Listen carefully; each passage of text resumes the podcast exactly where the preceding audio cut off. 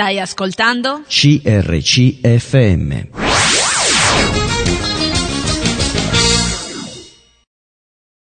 Ben ritrovati, eccoci insieme per una nuova puntata. Spiccioli di Fede ancora una volta toccherà argomenti nuovi perché le vite sono nuove, le persone sono diverse. Ho qui con me Beppe. Ciao Beppe. Ciao. Lo chiamiamo Beppe perché la maggioranza delle persone lo chiama Beppe, poi mi piace, diciamo.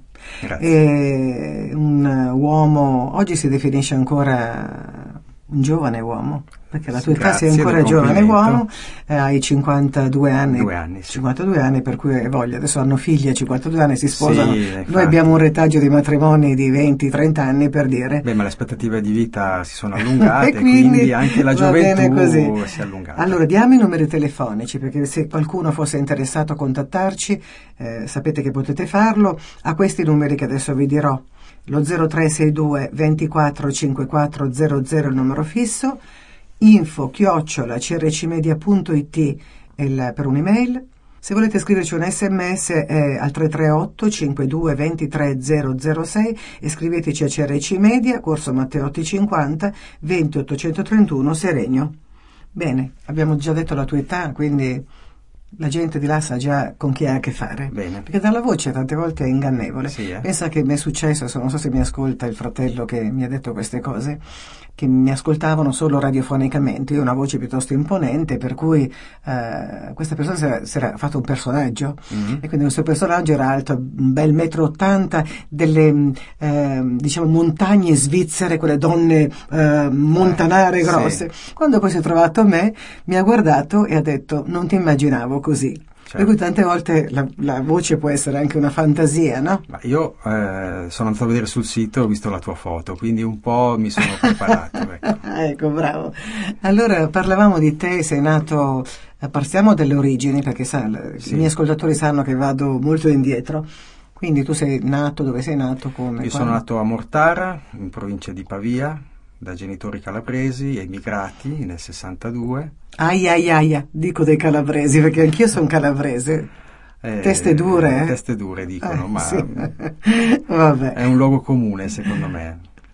E, mm, nel 63 sono nato io e poi a causa della crisi lavorativa che c'erano e anche per altre ragioni, tipo la nebbia che c'era in quei tempi, le zanzare che però ci sono anche qua, insomma ci siamo spostati in provincia di Como. Da, da- da dove? Da Pavia? da Mortara. Da Mortara. Era nebbia, zanzare. Sì, ai tempi la nebbia si tagliava col coltello d'inverno, ora non più.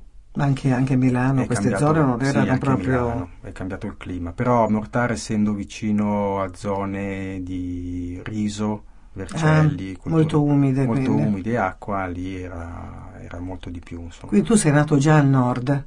Io sono nato al nord, sì. eh, e hai, dicevi, sei un primo figlio, perché sai che Sì, io indago chi nasce prima o dopo, perché anche da questo c'è tutto- tutta la storia. no? Tante volte individuo chi è nato in mezzo, chi è nato alla fine, che è più viziato, il primo che deve dare l'esempio.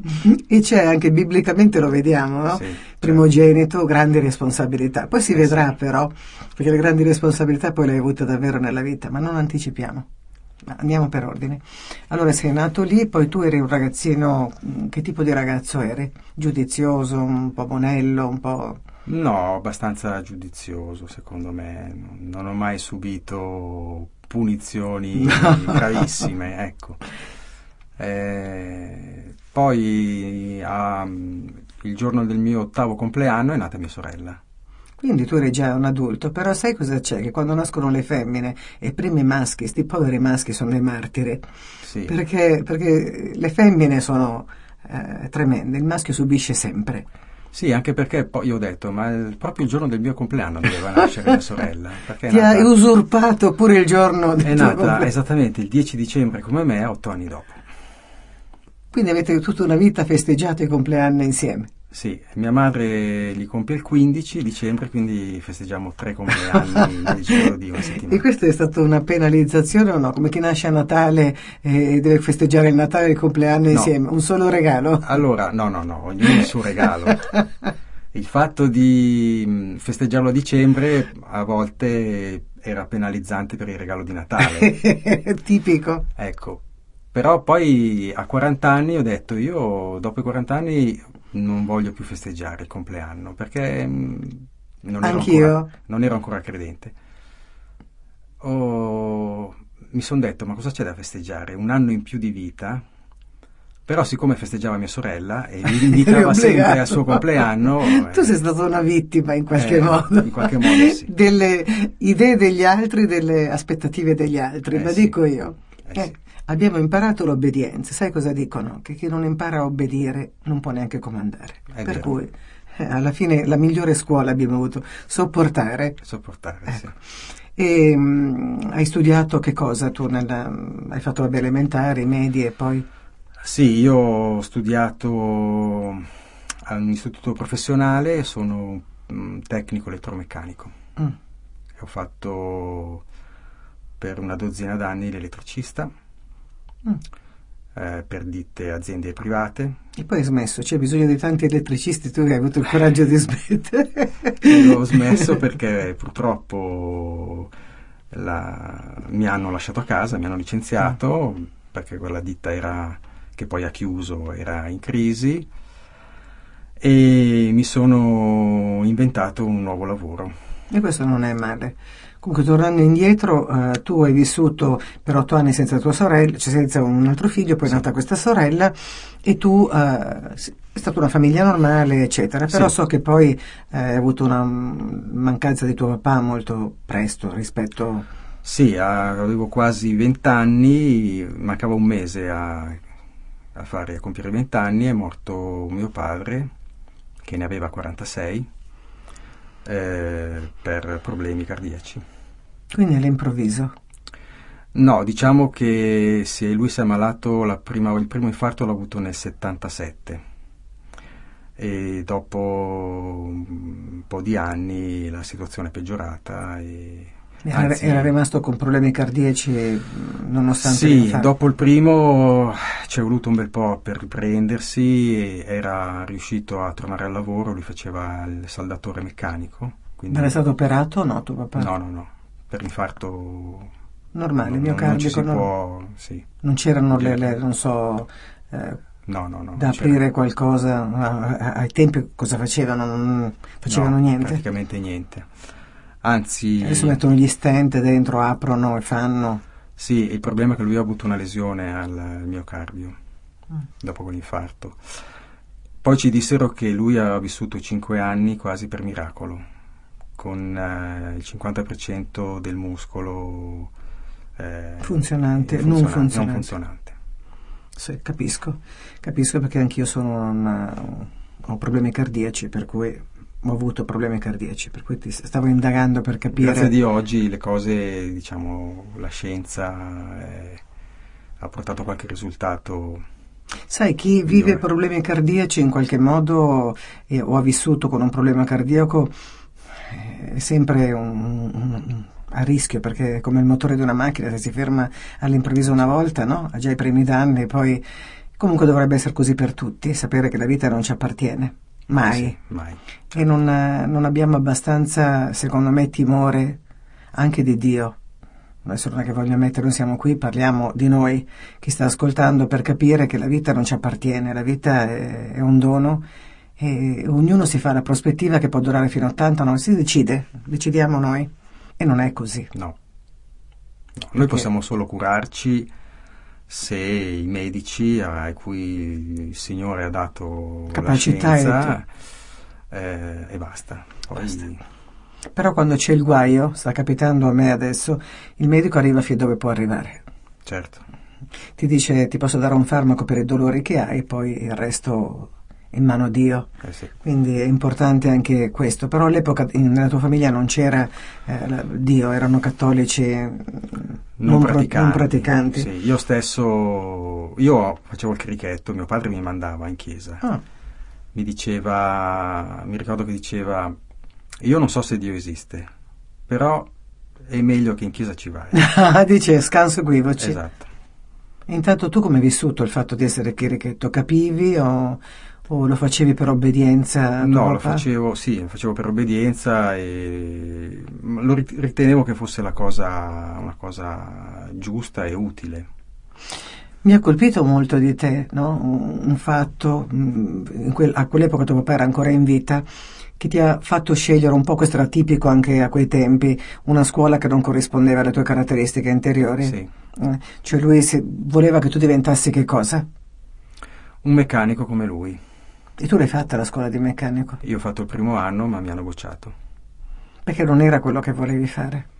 Ma un po' ho pagato lo scotto della, del passaggio dalla scuola dell'obbligo alla scuola superiore nella quale ti devi mh, organizzare anche un po', avere un po' più di autonomia, ecco, e anche un po' più di impegno.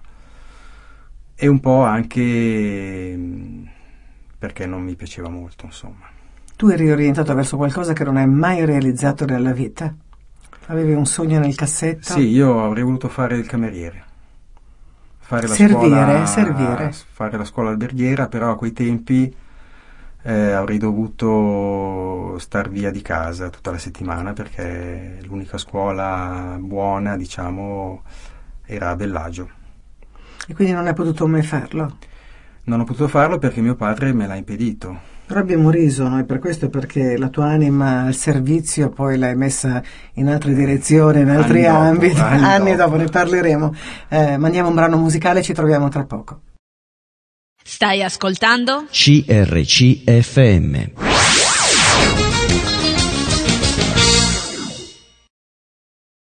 Ed eccoci insieme. Servire. Servire può essere sembrare la cosa più sciocca del mondo, ma forse mh, per chi ha un'anima rivolta al servizio è qualcosa di straordinario, di bellissimo. Non tutti sono in grado di farlo, però poi adesso tu servi Dio, ma ci arriviamo con calma in questo. Eh, come hai vissuto tu la morte di tuo papà? Che cosa ti è venuto a mancare un punto di riferimento eh, dentro di te? Io non, non ho avuto questo, questa, diciamo così, questa esperienza, i miei sono ancora in vita oggi. Ma che cosa vive una, una persona che si trova così, quando ha ancora bisogno, con una sorellina di 12 anni? Beh, sicuramente la mancanza di, di un punto di riferimento ehm, e di protezione soprattutto. Io, il rapporto con mio padre non è mai stato da, Idilliaco. da, idilliaco, da amico a amico, come per esempio c'è tra, tra me e mio figlio adesso, del quale sono veramente contento di questo. Eh, perché c'è sempre uno scambio di idee, di discussioni. Quanti anni ha tuo figlio? Quanti ne hai tu di figli? Io ho un figlio che ha 23 anni. Però uno solo ne hai. Sì, purtroppo solo uno, nel Vabbè. senso che Dio Sì. ce ne ha dato uno. Eh, ecco. come a me una, ma tante volte sono più che sufficienti, sai? Sì, tante volte dico grazie a Dio che me ne hai dato uno come si deve. Come Sì, dico lo io, faccio anch'io questo. Dice che puoi avere tanti figli che ti danno solo dispiaceri, lo dice anche la Bibbia, e uno solo mm, essere una perla rara, qualcosa Sì. di straordinario. Sì, infatti. E quindi mi è mancato un po' l'ala protettrice e un po' il punto di riferimento per le cose da grandi, perché io sì, avevo 20 anni, ma ancora, diciamo... Non eri maturissimo. ero- ecco, infatti... Però a quel punto hai dovuto prenderti cura tu della tua famiglia.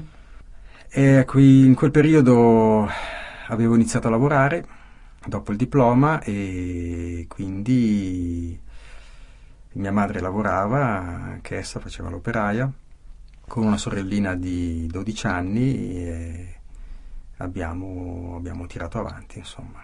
Ho cercato di fare ciò che faceva mio padre nell'ambito casalingo, insomma, i compiti che aveva lui e altri Senza peso, beh, se- non, non sentivi il peso delle responsabilità. Te, te- l'ho già, avevo già fatta questa domanda, però tu mi hai detto no, non sentivo il peso delle responsabilità.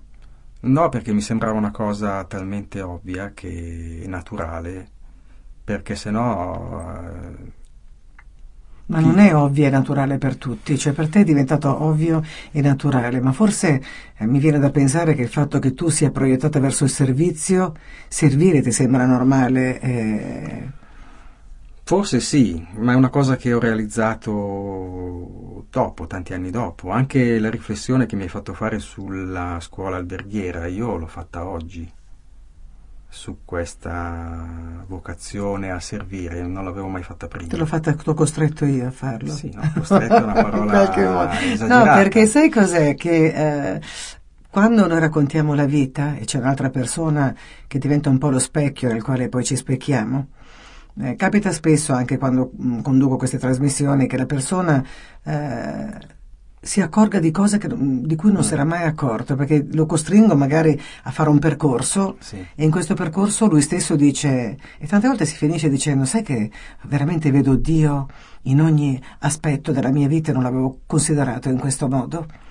Credo che anche confrontarsi, parlare, dialogare oppure avere a che fare con menti diverse o prospettive diverse sia un arricchimento. No? Sì, sì, sì, assolutamente. Quindi sì. per me lo è ascoltare le vostre vite perché vedo la differenza con cui si muove Dio e ogni volta esco fuori estasiata perché comunque eh, ascolto co- come ha agito, no? Sì. Però vedo che anche chi viene intervistato tante volte resta lì e dice mamma mia questo qui non l'avevo visto. È vero, vero posso ed confermare. È, ed è bellissimo.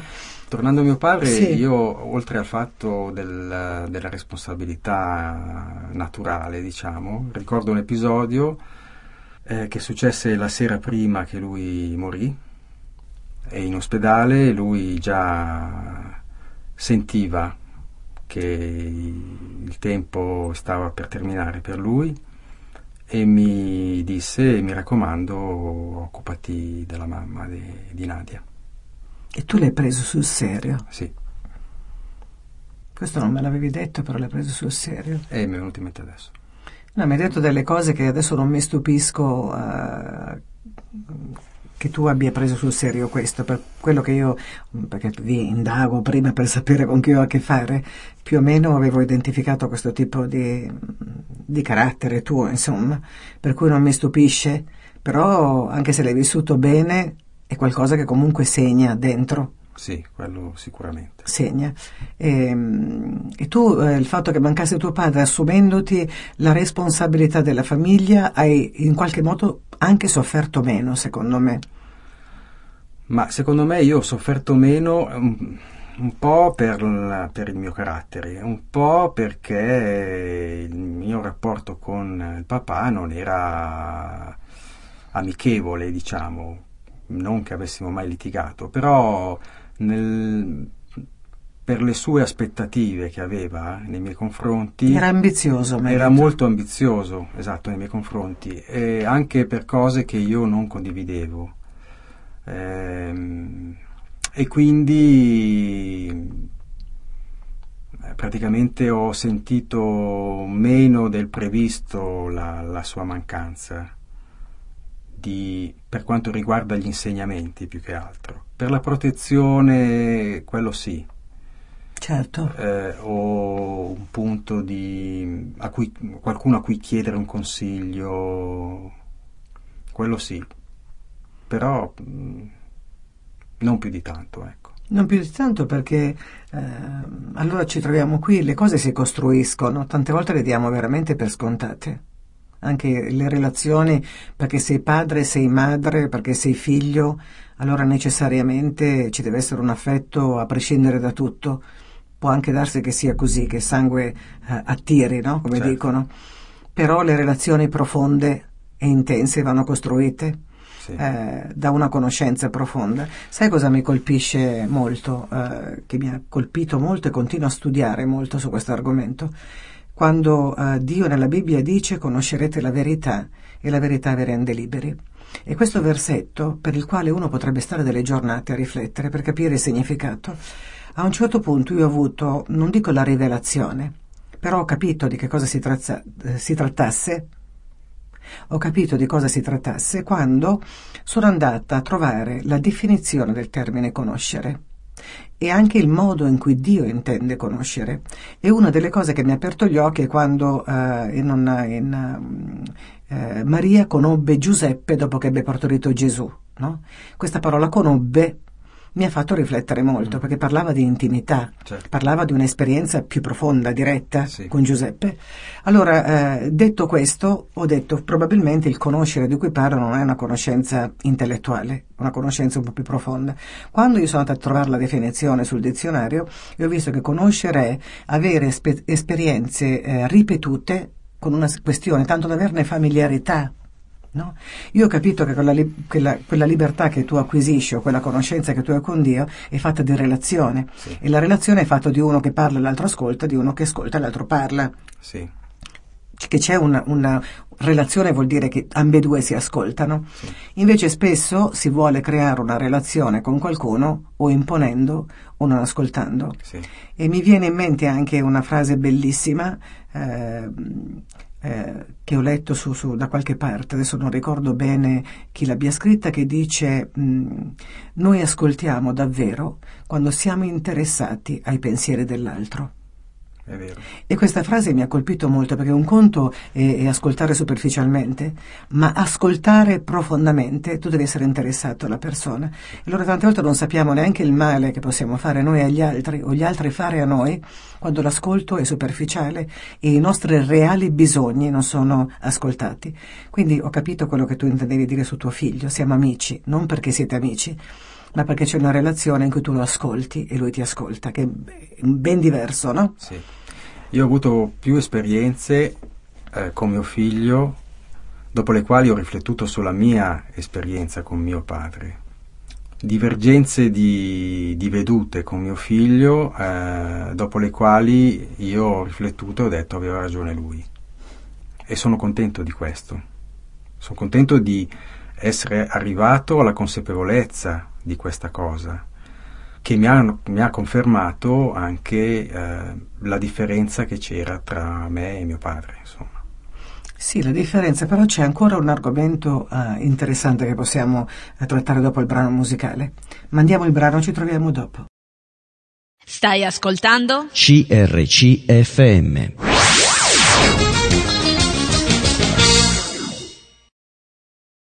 Eccoci, io mh, poi eh, tutti gli spunti che mi vengono al momento, non è che io li prepari prima, però mentre tu parlavi mi veniva in mente che eh, spesso non- non riusciamo a capire quello che ci dice Dio, non riusciamo ad avere un vero dialogo con Dio.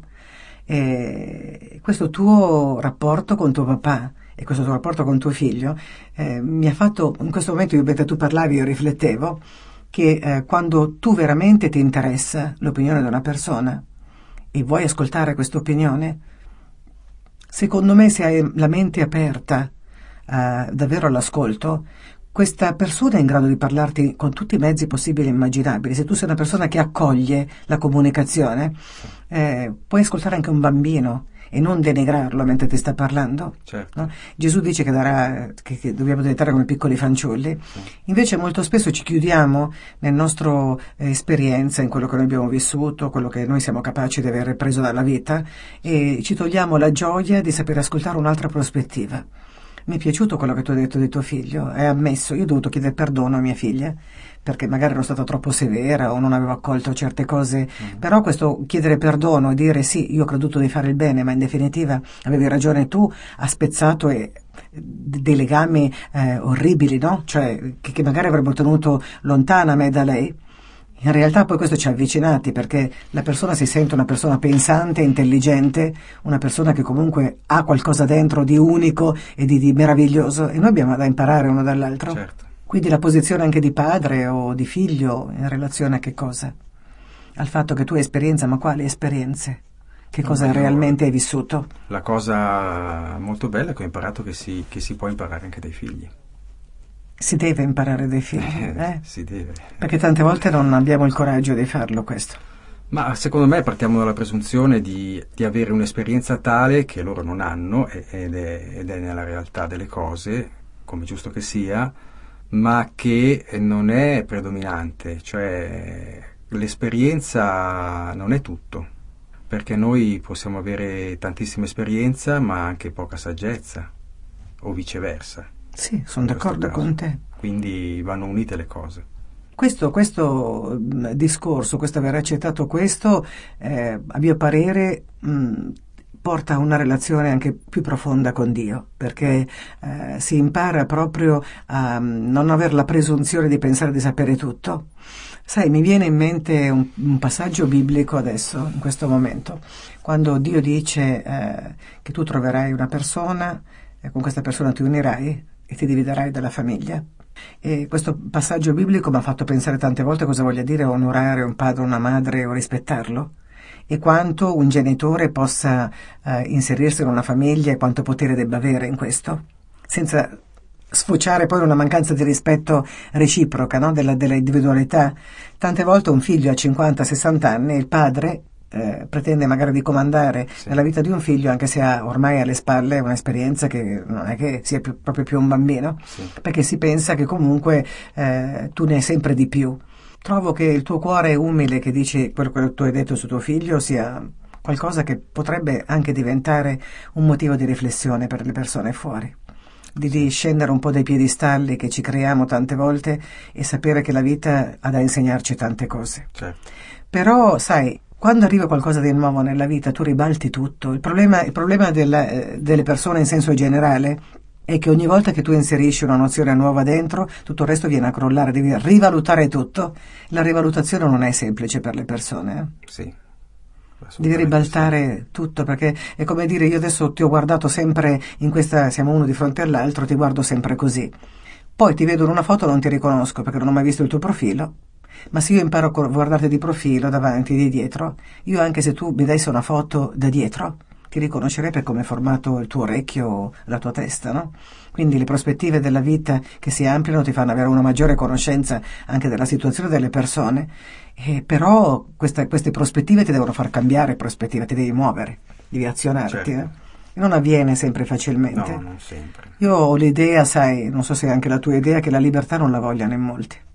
È la cosa più difficile che la gente. Parlano di volere la libertà, ma sono in pochi a ricercarla e a, a spenderci anche o don- perdere un po' di se stessi per la libertà.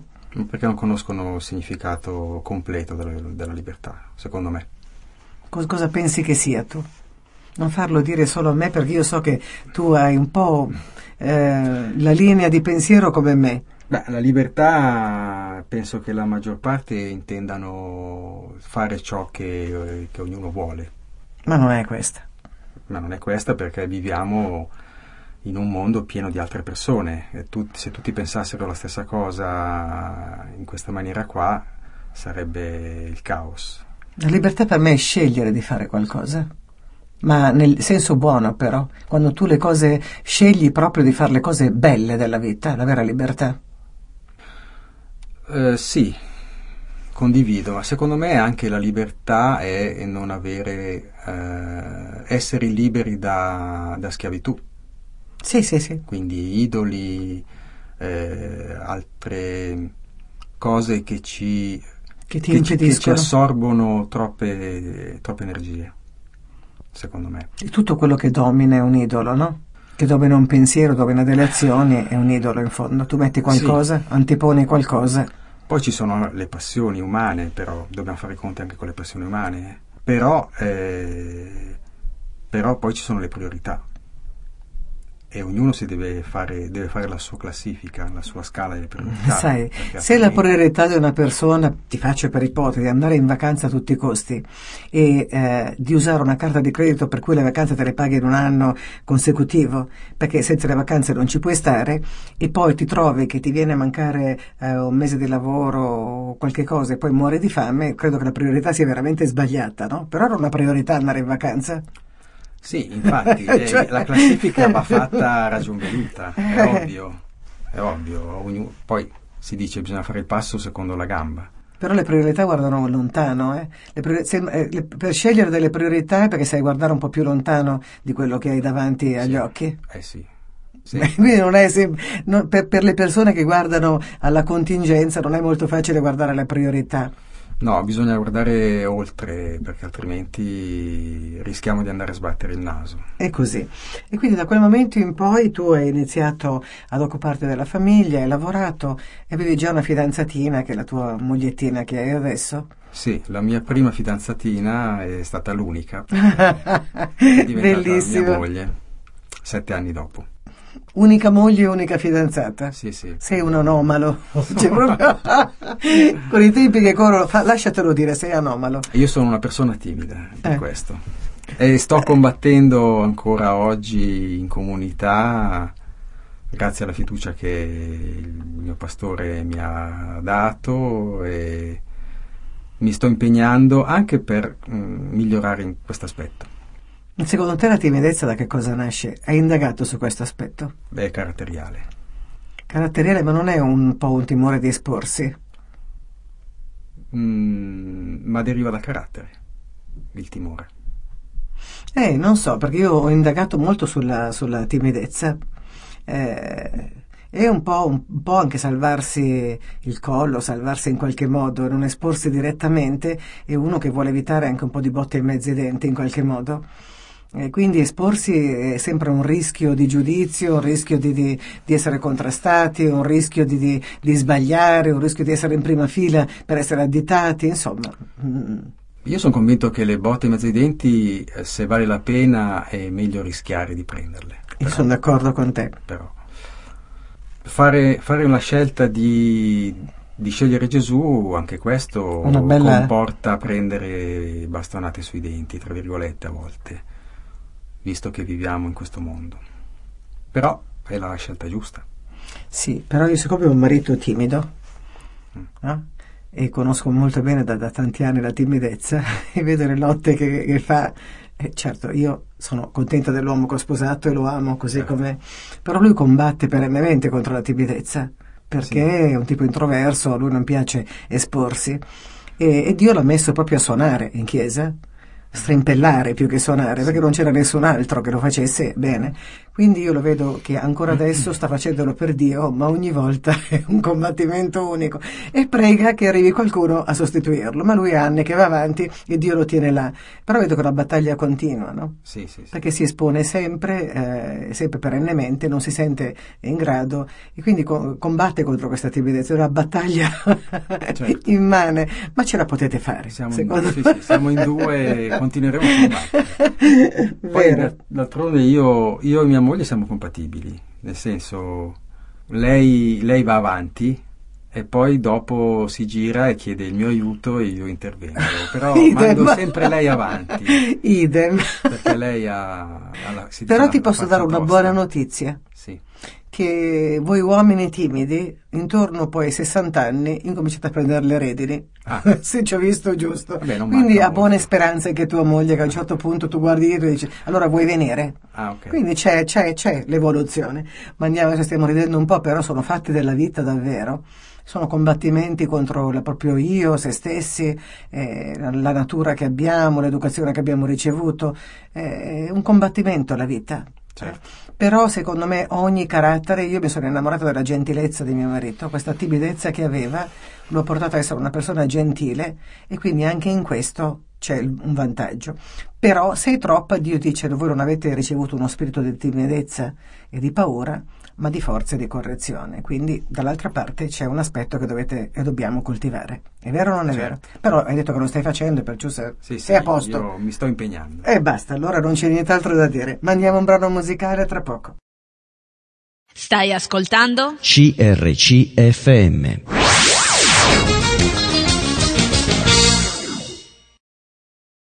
Ed eccoci insieme, volevo ricordarvi i numeri telefonici che sono lo 0362 24 5400 numero fisso, info chiocciola crcmedia.it se volete scriverci un'email, un sms al 338 52 23 006, scriveteci a CRC Media, Corso Matteotti 50 20 831 Serenio. E quindi combatti. Sì.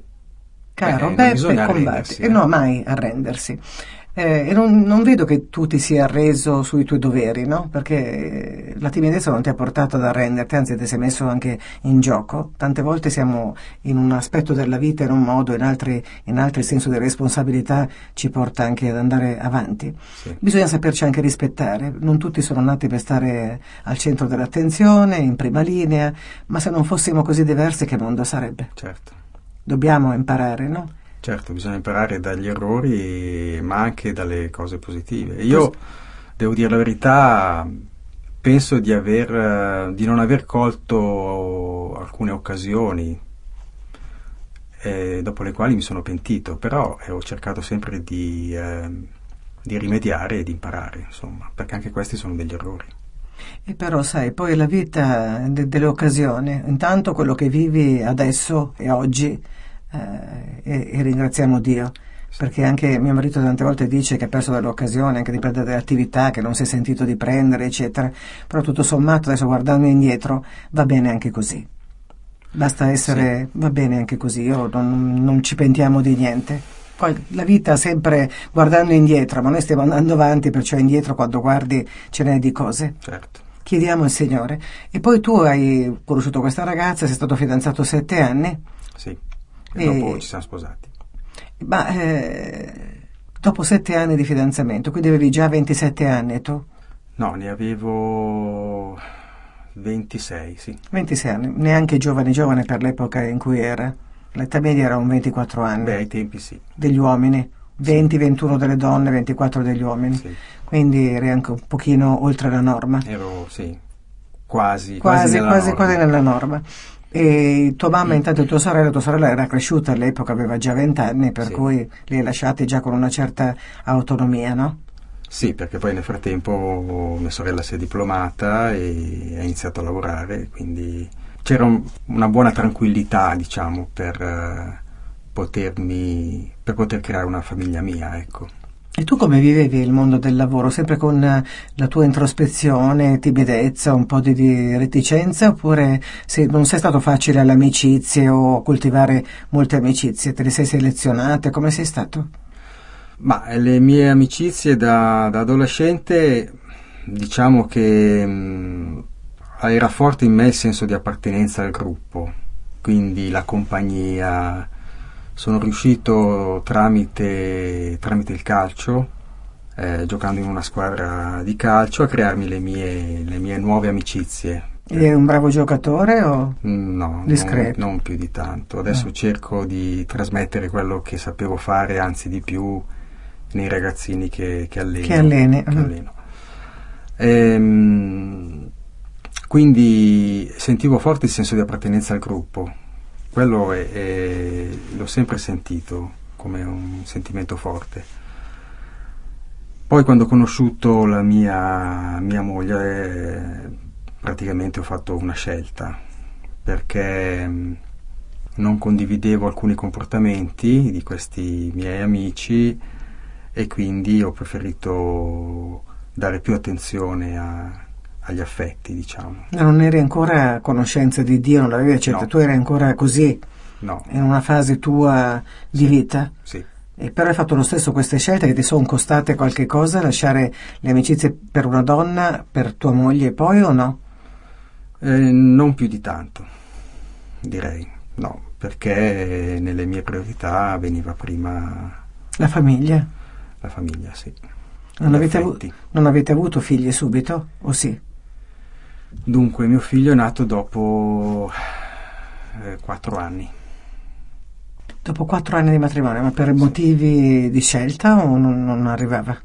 Eh, no, inizialmente abbiamo scelto di non, eh, di non averne, poi le cose non andavano benissimo nel nostro rapporto, allora abbiamo deciso di dare una svolta, di dare un, un input, eh, di provare perlomeno, Avendo un figlio? avendo un figlio. Una scelta azzardata però, eh? Sì, Perché quando non va bene già un rapporto, se ci metti un figlio, le cose si complicano, no? eh, sì, infatti le cose non sono migliorate Anzi. più di tanto. Però sono contento della scelta che abbiamo fatto perché alla lunga è stato positivo. Ma il fatto che non andassero bene le- le- la famiglia, l'unione, da che cosa dipendeva, se vuoi parlarne? Ma mh, dipendeva più che altro da, da mia moglie che non aveva le idee ben chiare su cosa volesse dalla vita. Davvero, non, Sì. cioè, non era da te che eri... Mm, solo in parte per- da me. E poi come avete fatto? a- Avete tenuto duro? Che cosa è successo? Abbiamo, esatto, abbiamo tenuto duro. Non ha riparato la cosa Dio? L'avete riparata voi senza Dio in qualche modo?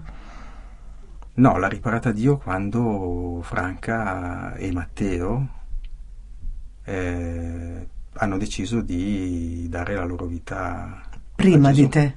Prima di me, sì. E loro vivevano insieme? O, cioè, vivevate ancora insieme? Non vi Sì, siete sì, mai sì. separati? No, no, no, mai, mai. Quindi tu hai vissuto in una, in un, siete stati insieme nonostante le cose non andassero bene? Sì. Una grande infelicità, quindi, no? Un disaccordo in un disaccordo familiare? Beh, a periodi. È una, una sì, è un po' lungo da spiegare. Se vuoi parlarne, cioè adesso con tutte queste coppie che falliscono e, e, finiscono, c'è una che ci sia riuscita anche ad aggiustare le cose, non è, non è male, no? No, la, la, frase giusta è proprio abbiamo tenuto duro. Avete tenuto duro? Sì. Eh, l'educazione, il tirar su un figlio meglio possibile ci ha, ci ha, ha tenuto insieme il matrimonio. È stato il collante, diciamo. Esatto, è stato il collante. Poi dopo, dopo aver conosciuto Gesù, il, il matrimonio è rifiorito. Mio figlio Dunque aveva 13 anni, quasi 13 anni, eh, doveva fare la cresima e mm, un giorno disse a mia moglie io ho la cresima non la voglio più fare. Perché? Perché ho studiato a scuola, a storia, che eh, Martino Lutero è quello che diceva. Da solo l'ha scelto questo, un bambino di 13 anni? Sì. E, però eravamo già avanti nei preparativi eh, e quindi abbiamo detto no guarda facciamo così, la, tu la cresima la fai e dopo vediamo. Quindi lui fece la cresima, siamo andati in vacanza, al ritorno siamo andati in una chiesa evangelica a Como e lì praticamente è scoccata la, la scintilla. Per loro, però. Per te no? Per me no. Io dopo qualche minuto che ero in quella chiesa, che era una chiesa pentecostale con pastori brasiliani. Aiuto, cioè nel senso che era bella vivace. Ho detto, ma qui è una banda di fuori di testa. Però io non mi sono mai né spaventato né esaltato per niente, essendo un tipo riflessivo, ho detto voglio vedere, vediamo. Mm. E quindi siamo andati, mentre loro hanno subito, sono andati avanti all'appello e della fatto, salvezza. E hanno fatto una scelta giusta e l'hanno fatta subito. Io ho aspettato 7-8 mesi. Mm. E qui ci fermiamo perché faremo un'altra puntata io e te e poi parliamo di tutto lo sviluppo della tua vita e quello che ha fatto eh, Dio. No? Questo, in questa prima parte abbiamo più o meno raccontato chi sei, come hai vissuto, senza Dio. Nella sì. seconda parte vedremo quello che ha fatto Dio nella vostra vita, quello che sei tu oggi che è la cosa più importante e più bella che possa accadere a un uomo. Mandiamo veramente saluti a tutti, un abbraccio da Maria. E Beppe. Lo costringerò, anche se è timido, a fare un'altra puntata. Uscirà sudato, ma ce la deve fare. Alla prossima.